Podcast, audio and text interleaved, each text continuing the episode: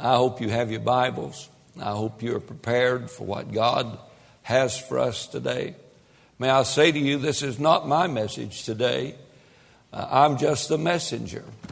And uh, God has something for you today, regardless of who you are. God has a message for you. Take your Bible, if you would please, turn with me to the book of Mark, the book of Mark, chapter number four if you would please, as we continue our sermon series in the book of Mark entitled To Be Like Jesus. And that's the ultimate goal for all of us is to be conformed to the image of his dear son. That's all there is to it. Regardless of what we go through, regardless of who we meet, regardless of uh, the situations that might occur, all of that God puts together and plans to knock the rough edges off of us to make us more like His Son. Let me ask you something. Are you closer to being like His Son this week than you were last week? If you're not, we need to get into the, into the progress and process. Amen. Let me read for you, if you would please. I'll begin reading in verse 35 because that's where we are in our, in our study. And, uh, I've entitled today's message, Jesus Had Storms Too. You're not the only one, and I'm not the only one that ever had a storm in our life. Jesus had storms too. The question might be asked why did Jesus go through storms? After all, he could steal the storm, he could create the storm. Why did Jesus have to go through storms? Let me start with the last verse of chapter number four, and we might find out why. Verse 41 And they feared exceedingly and said one to another, what manner of man is this that even the wind and the sea obey him?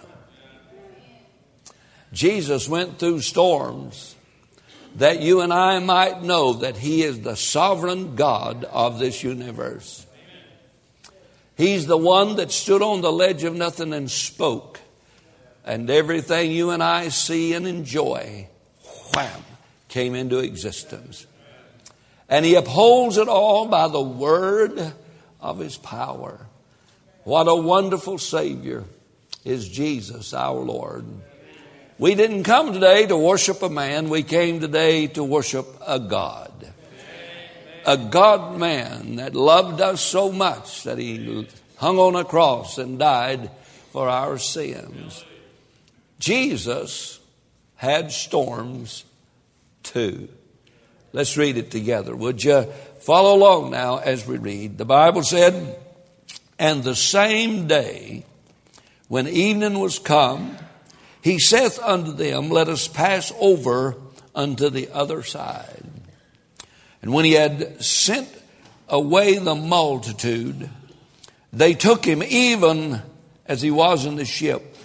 And there were also with him other little ships. Wonder why. Mark is the only writer that included the other little ships. I've thought about that all week. Other ships. Wonder why there was other little ships. Maybe Jesus wanted proof that what he is about to do was real. Because a lot of Christians are awful gullible. You watch Christian television, and I'll guarantee Christians are the most gullible people in the world. They'll follow a rooster or a hen. You know, you've been there. They'll believe everything in the world. I could cut up this coat and send it to folks and tell them it had been anointed and it will heal corns. And a lot of folks are just sending money by the scores, believing everything in the world. If you watch Christian television, you believe it, you need some other little ships in your life. And Jesus was about to do the miraculous. Jesus was about to control nature itself. Jesus was about to say to the wind, Stop, waves, hush. And he needed evidence watching those waves run across the sea as little whip puppies with tail between their legs to hide under the porch because the God of the universe had commanded it to be so. And he needed somebody besides gullible Christians to witness it. So there were other little ships. I think we needed some little ships down at A&M. I still don't believe it.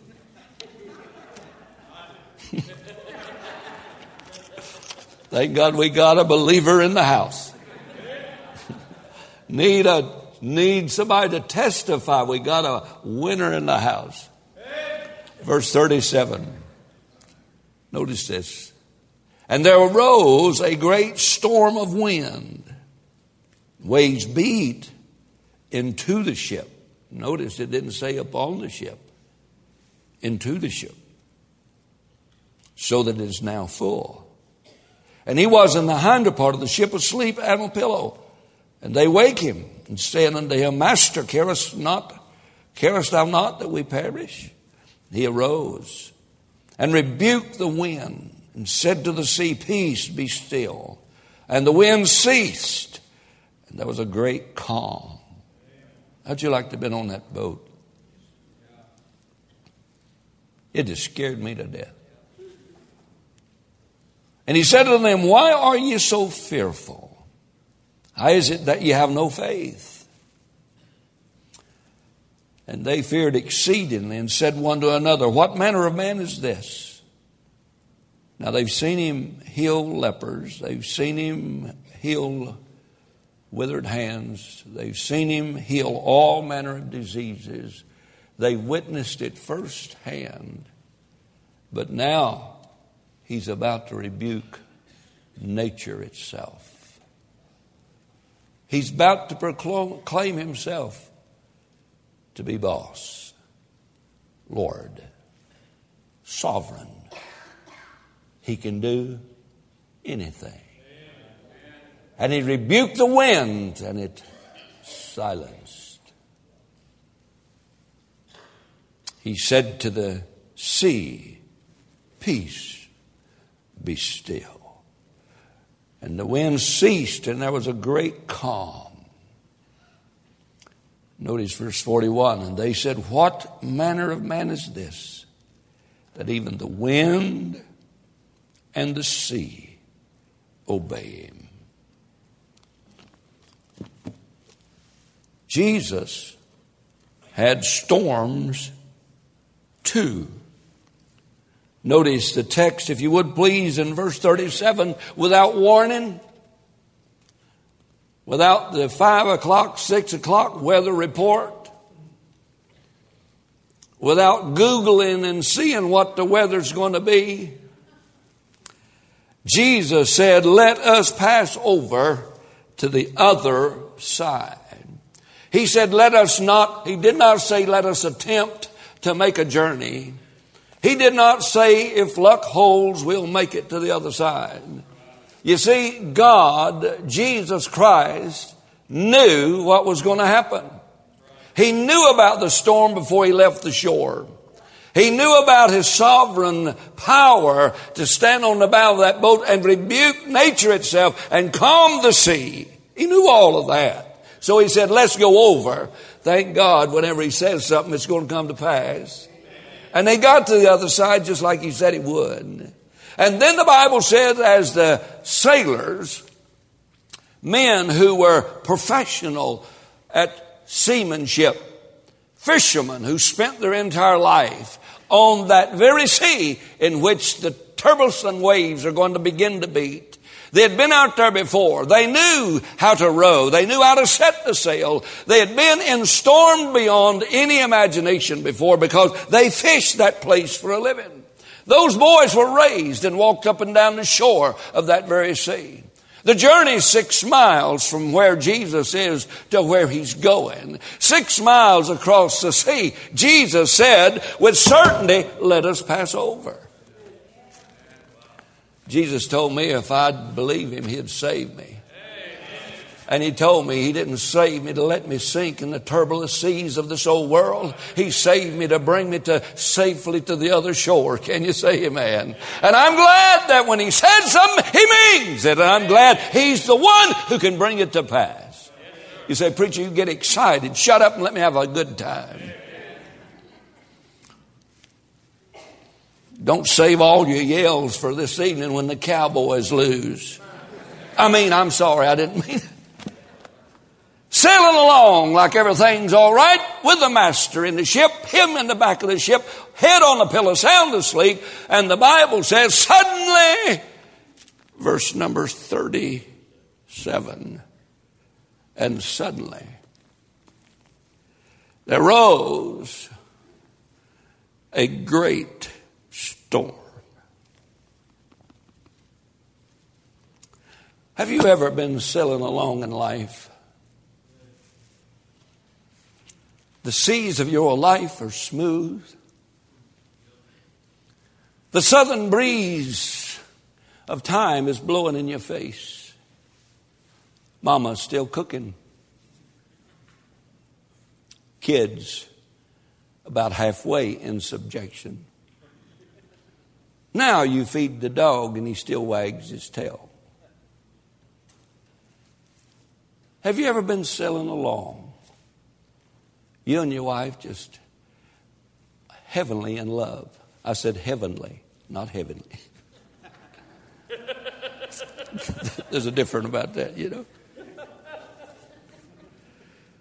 And everything, for lack of words in the Greek, hunky dory.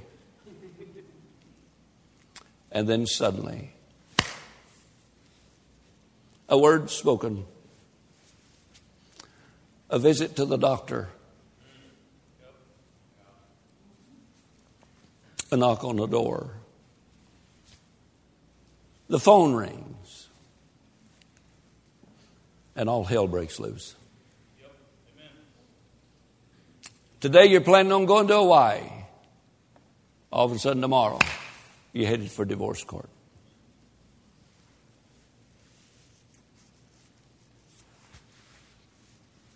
They're the love of your life, and all of a sudden you found out they're love of somebody else's life. Have you ever been in a storm? Someone said there's three stages in life. You're coming out of a storm. You're in the middle of a storm. Or you're about to enter a storm. Jesus assured us in John 16 verse 33 that in this world you will have tribulation, troubles, storms. Jesus had storms too. Have you ever experienced a storm? There's all kinds of storms, you see. And there are physical storms like the storm that Jesus is in. But because of this physical storm, there's a storm in the disciples' lives and in the disciples' uh, uh, uh, interbeing that uh, nobody else can steal. There are storms of various kinds. They're situational storms, you know. Just seems like every situation we enter, everything is against us. We voted and, and didn't do any good.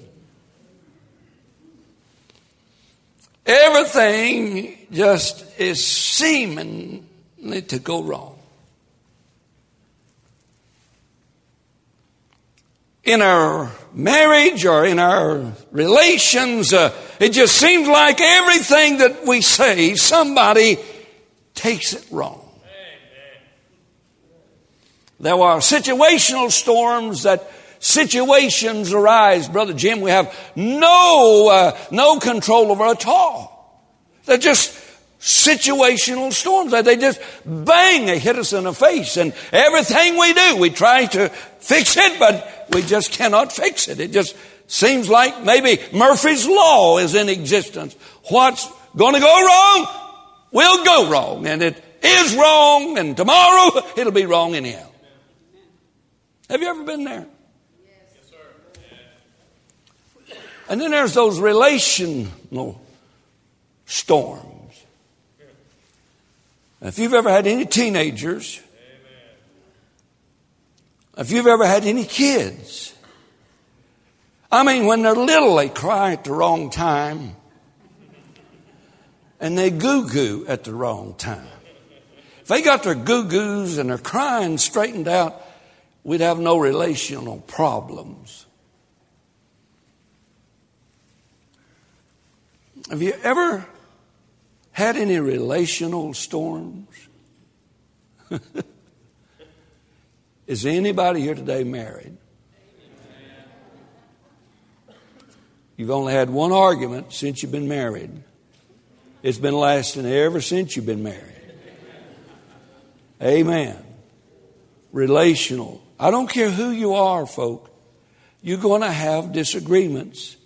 And you're going to have relational storms come in your life. And I, whether we like it or not, that, that, that's just, in the Hebrew, it's a fact, Jack. But we have relational storms. It just seems like it strains to a breaking point. Uh, some people just rub you wrong.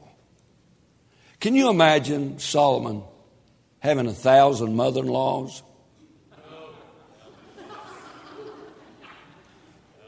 Now, some are having trouble with the one.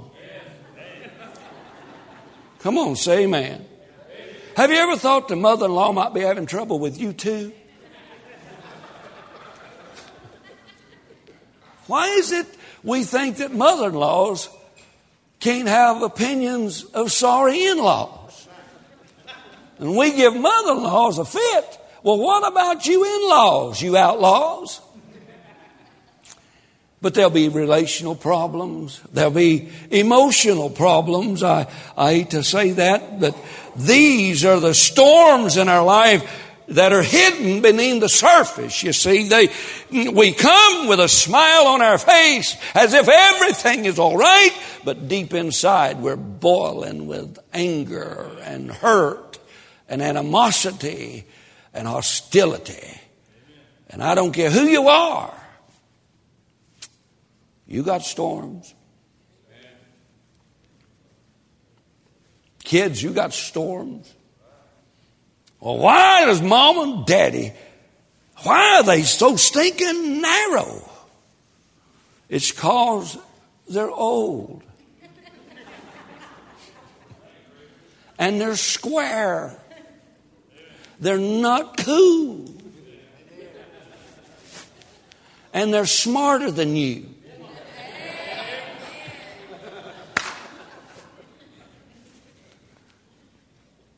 But these kids, they got emotional, relational, situational storms that invades their life.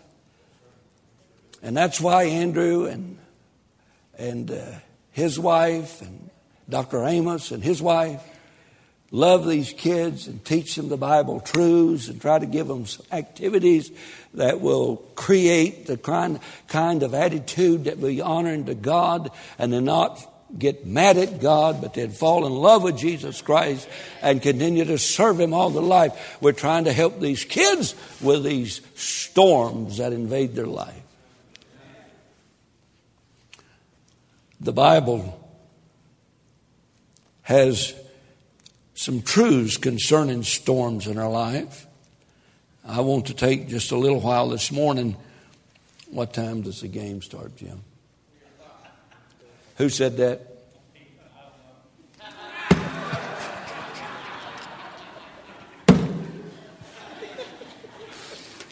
This guy's going to have a storm in his life when he don't make it. You know what I'm talking about? Let me give you three things the Bible's. Let me give you three things. Now, that, listen, I want to help you today. I know, I know, listen, some of you, husbands and wives, listen, some of you, husband and wife, not as happy with one another as you used to be. I, I want to help you. I'm not up here just to waste 30 minutes or 45 minutes. I've been studying all week, I've been praying all week, and I've called your name out to the Lord.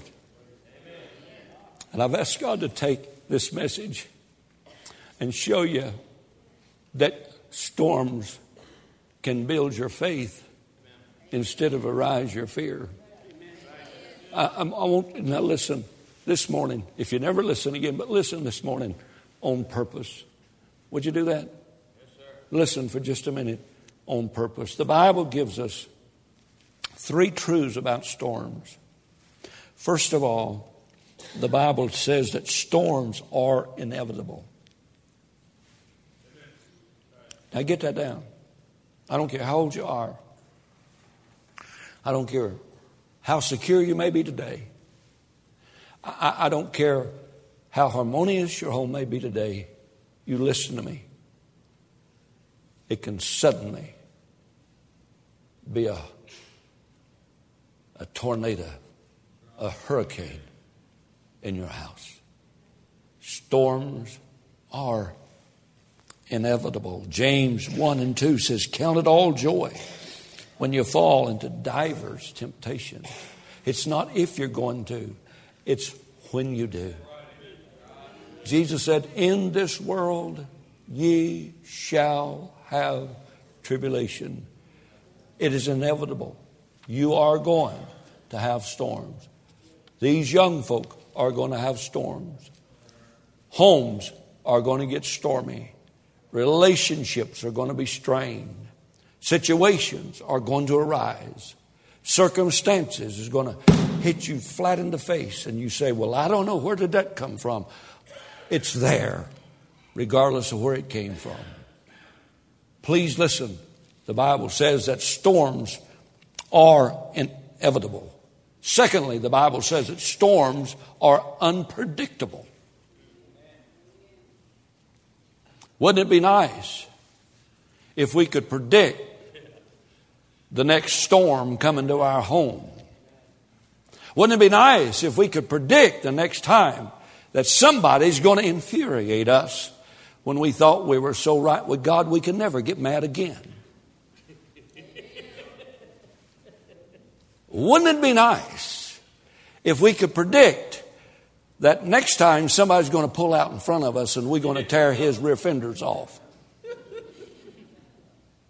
Wouldn't it be nice if we could predict the next time a skunk is going to run in front of your truck and you're going to tear a bridge up between you and Godly? Amen, Mandy.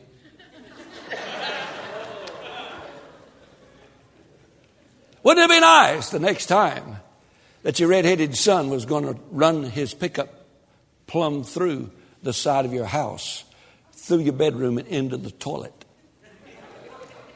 Amen, David. Wouldn't it be nice the next time one of your kids tried to ditch the policeman and turn off to the side of the road and watch the policeman drive by? Wouldn't it be nice if you could predict how much it was going to cost to get Gene Jr. out of jail that night?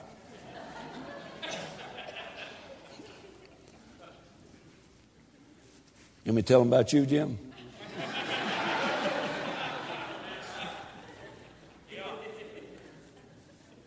Brother Brian, you think I'll tell about old Firecracker King here? Wouldn't it be nice if the next time that all the church staff was eating uh, down at Pancho's restaurant, and we're all sitting around the table, and suddenly the doors open and the winds blow the police in looking for your associate pastor. Wouldn't it be nice if we predict all the storms that come our way? We cannot predict them. We can only react to them. Did you hear me?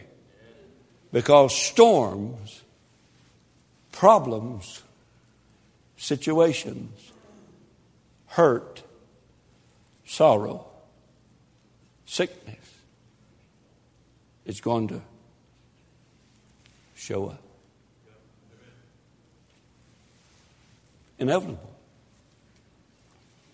Unpredictable. I shall never forget when someone said,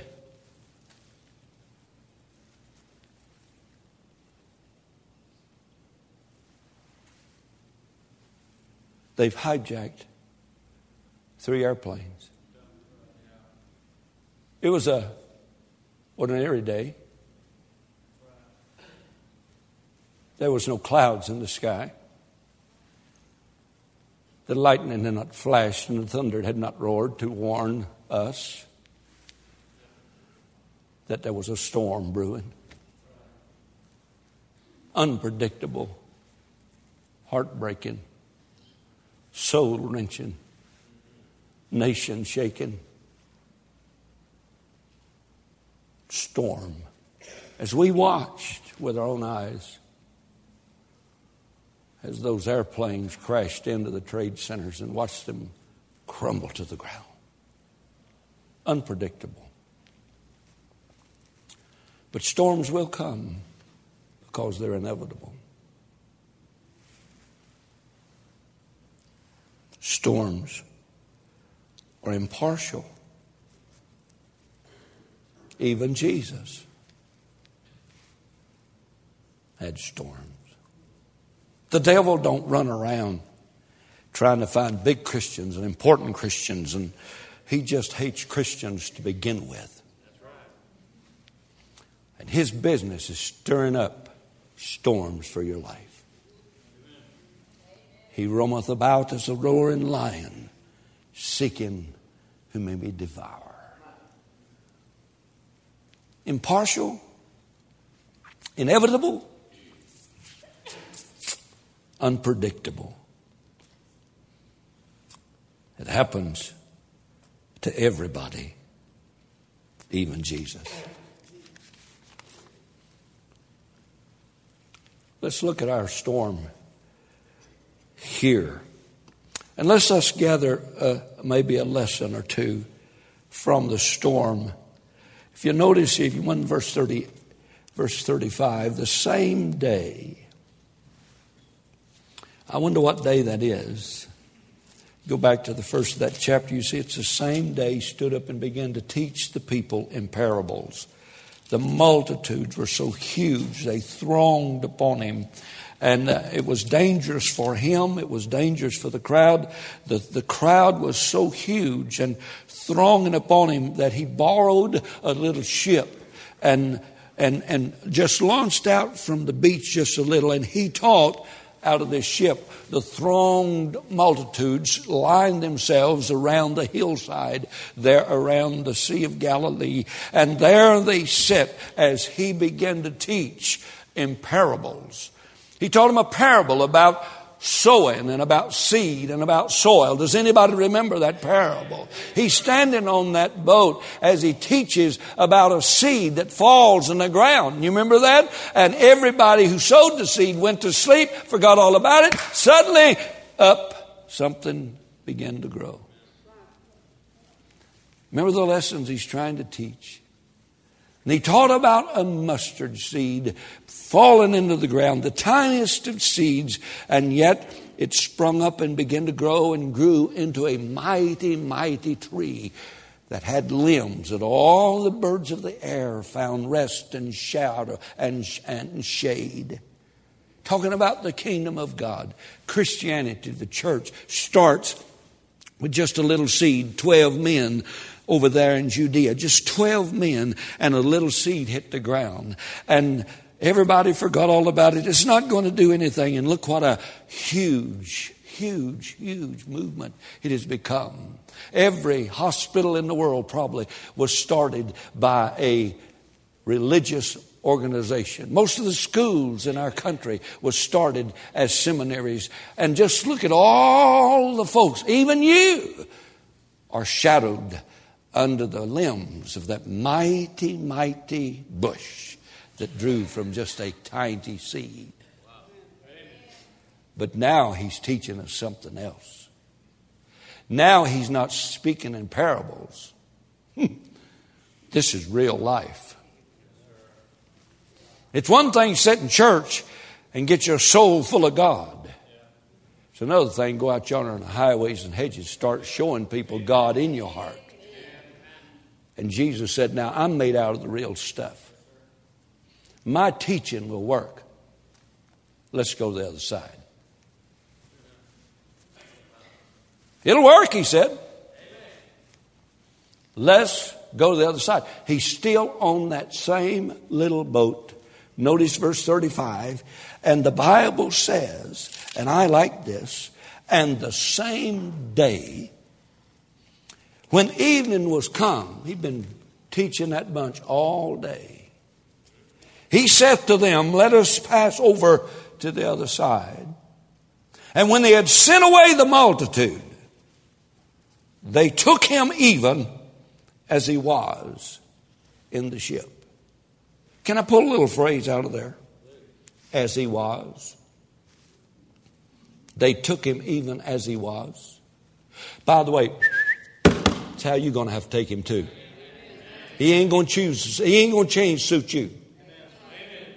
Uh, he, he, he's not going to change what he teaches just to get you inside. Uh, if you want Jesus, you want to take him just like he is.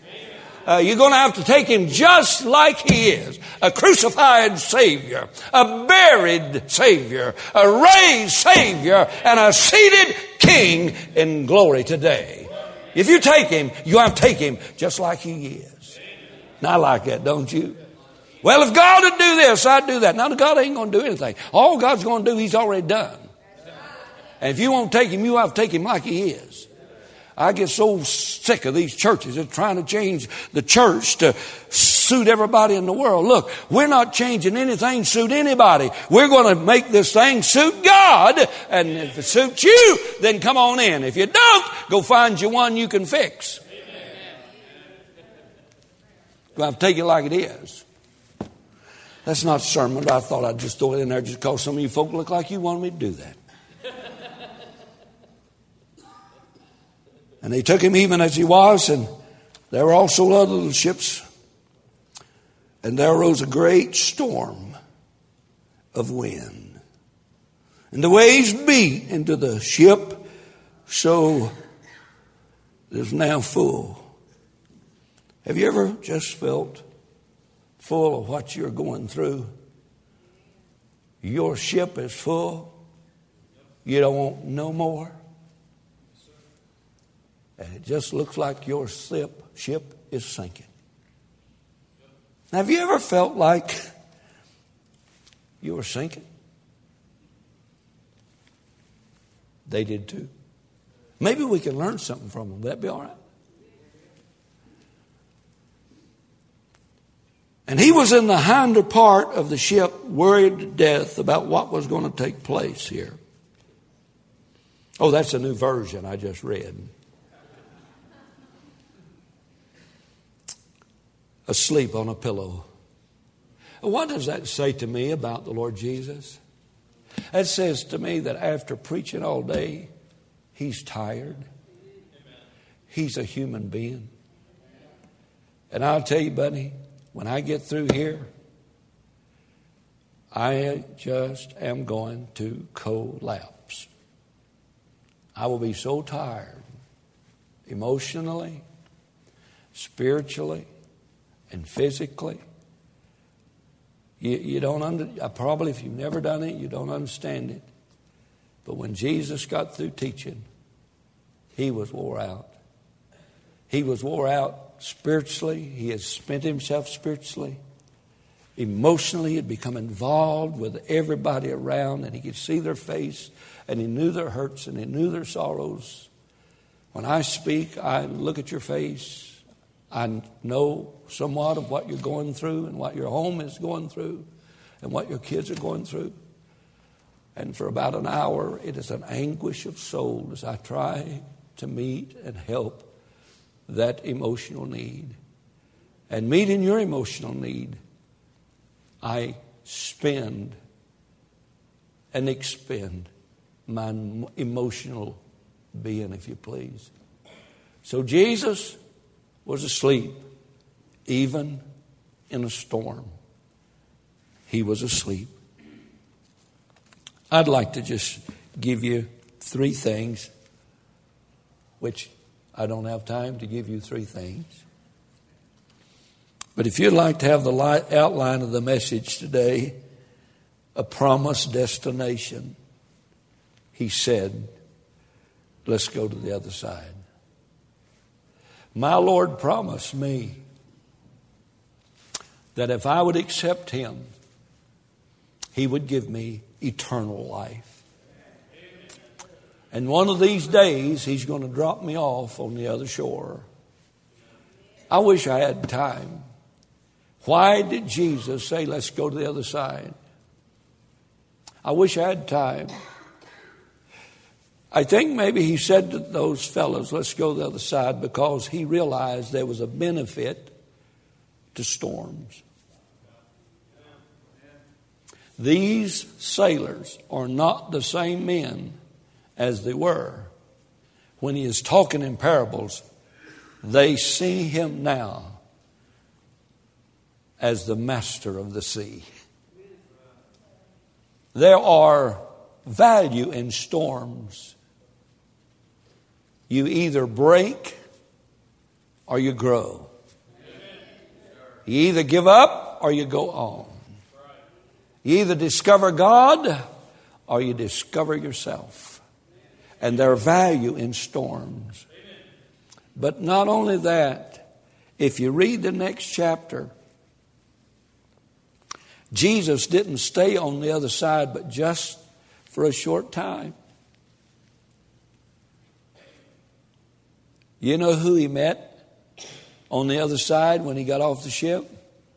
Legion a naked, demon possessed, pervert living in the graveyard, left his family with chains and fetters hanging about him, crying day and night in that graveyard. Just a weird, ugly sort of individual. Jesus said, Let's go to the other side. It don't make any difference how far you've sunk or how long you've been there. Jesus knows you. And he'll fight the storms of life to save you. What a Savior.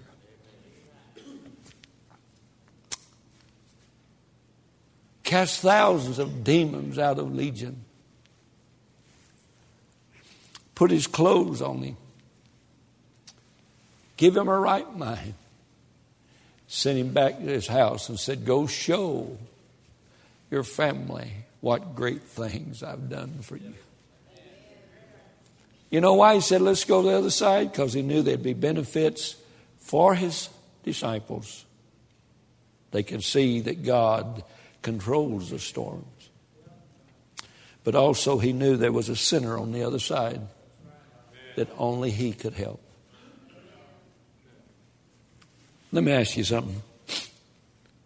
I don't know you, but probably there's some storms in your life that has brought you here today. The Bible said, out of his troubles, David made his cry unto the Lord. God sends storms in our life to make us realize just how bad we need him.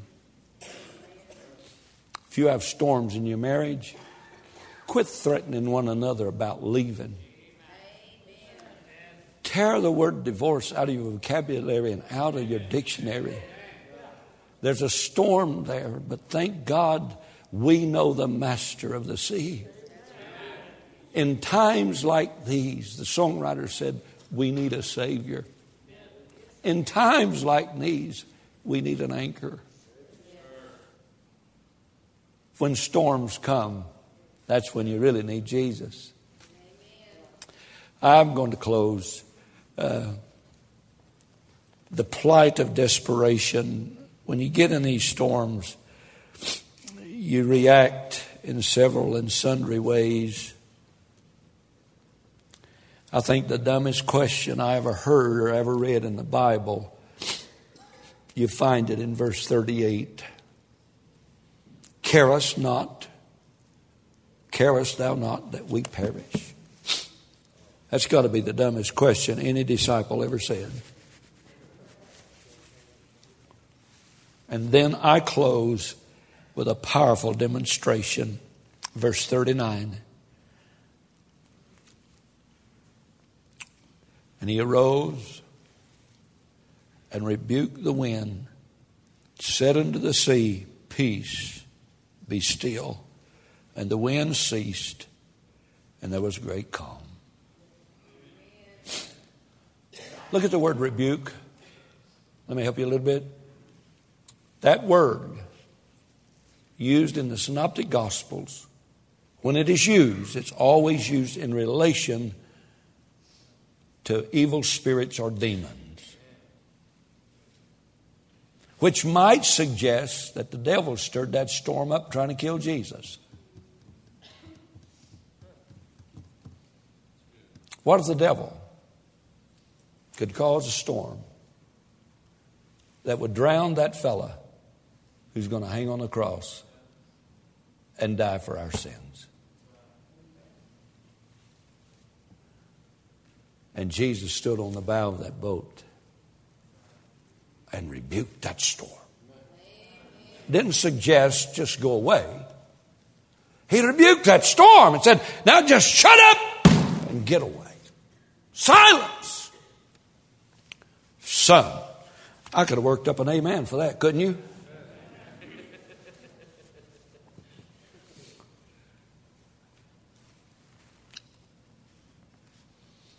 How do we, now when I do this, it's supposed to suggest to you that he's done.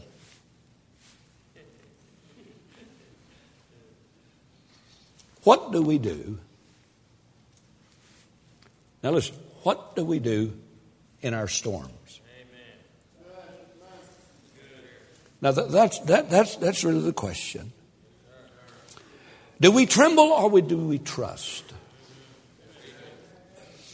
Do we bellyache or do we believe? Do we panic or do we pray? Act in faith, act in fear, or live by faith. A young woman went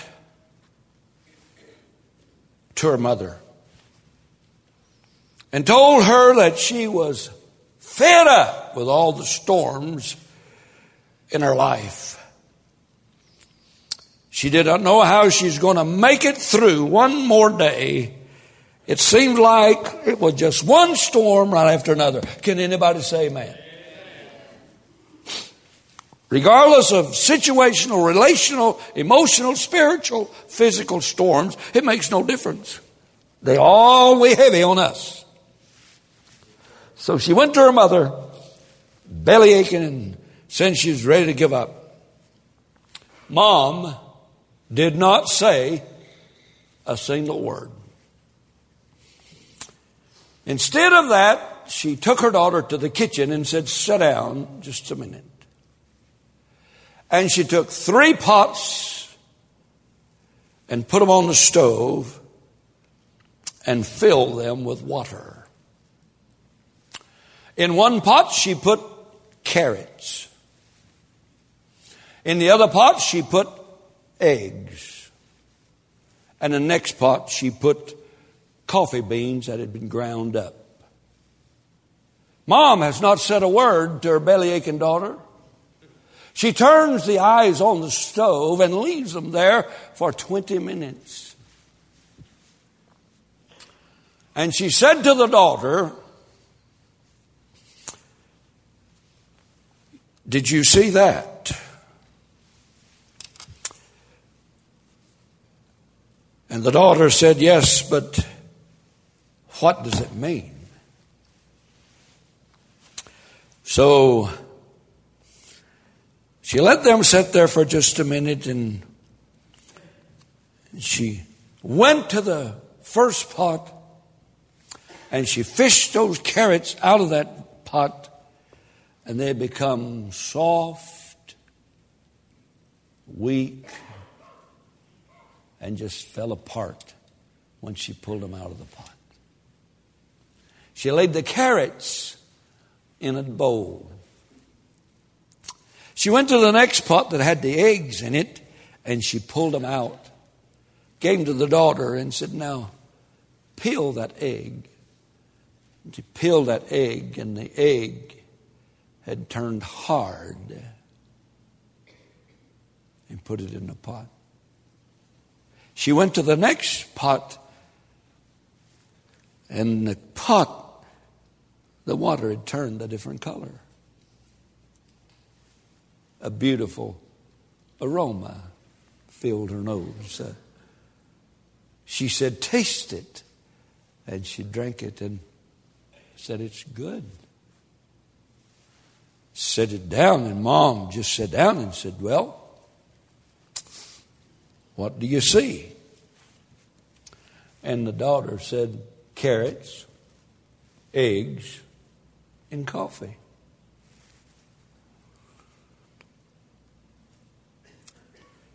And she said to her mother, What's the point? And the mother said, Now each of these objects had faced the same adversity boiling water.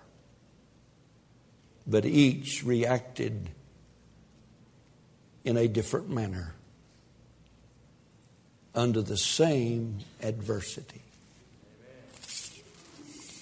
The carrot went in strong, hard, and unrelenting, but with a little heat, it became weak and swiveled and fell apart. The egg went in very, very soft and, and very weak and uh, fragile, if you please, only protected with a small shell. But under the same heat, storm, or adversity, inside, it became hard. The coffee, quite different. Under the same adversity, the coffee changed the water into what it ought to be. Nice aroma, good taste. Daughter, are you a carrot, an egg, or coffee?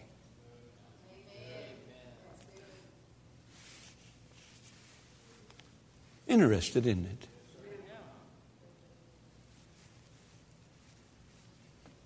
I wonder today which am I? I'm not worried about you too much, but what about me? Now, what do I do? How do I respond to storms? Why did Jesus go through the storm? To see how you might act when you have storms. And I, I just wonder am I uh, like the carrot that seems so strong. But with the pain and adversity, all I do is wilt and become soft and lose my strength and moan and groan about how bad I have it. Or maybe am I like the egg that starts with a malleable heart, uh, but changes under the heat did I have a fluid spirit after a death, a breakup, a financial deal, that I have become hardened and stiff. And on the outside, I still have the same shell. But inside, I'm embittered. I'm angry. I'm very rebellious. On the outside, the shell looks good, but on the inside, I wonder how your storm has affected you. But even more, I wonder how the storm has affected me. Am I a carrot? Am I an egg? Or maybe I'm like the coffee bean. When the heat gets the hottest, it releases the flavor of Christ and the fragrance of heaven instead of in bitterness and anger and hostility and rebellion. The question is how do you and I handle adversity? Because we're going to have it. We can either handle it like an egg, a carrot, or coffee. You know, I've determined not to tell God how big my storm is, but to tell my storm how big God is.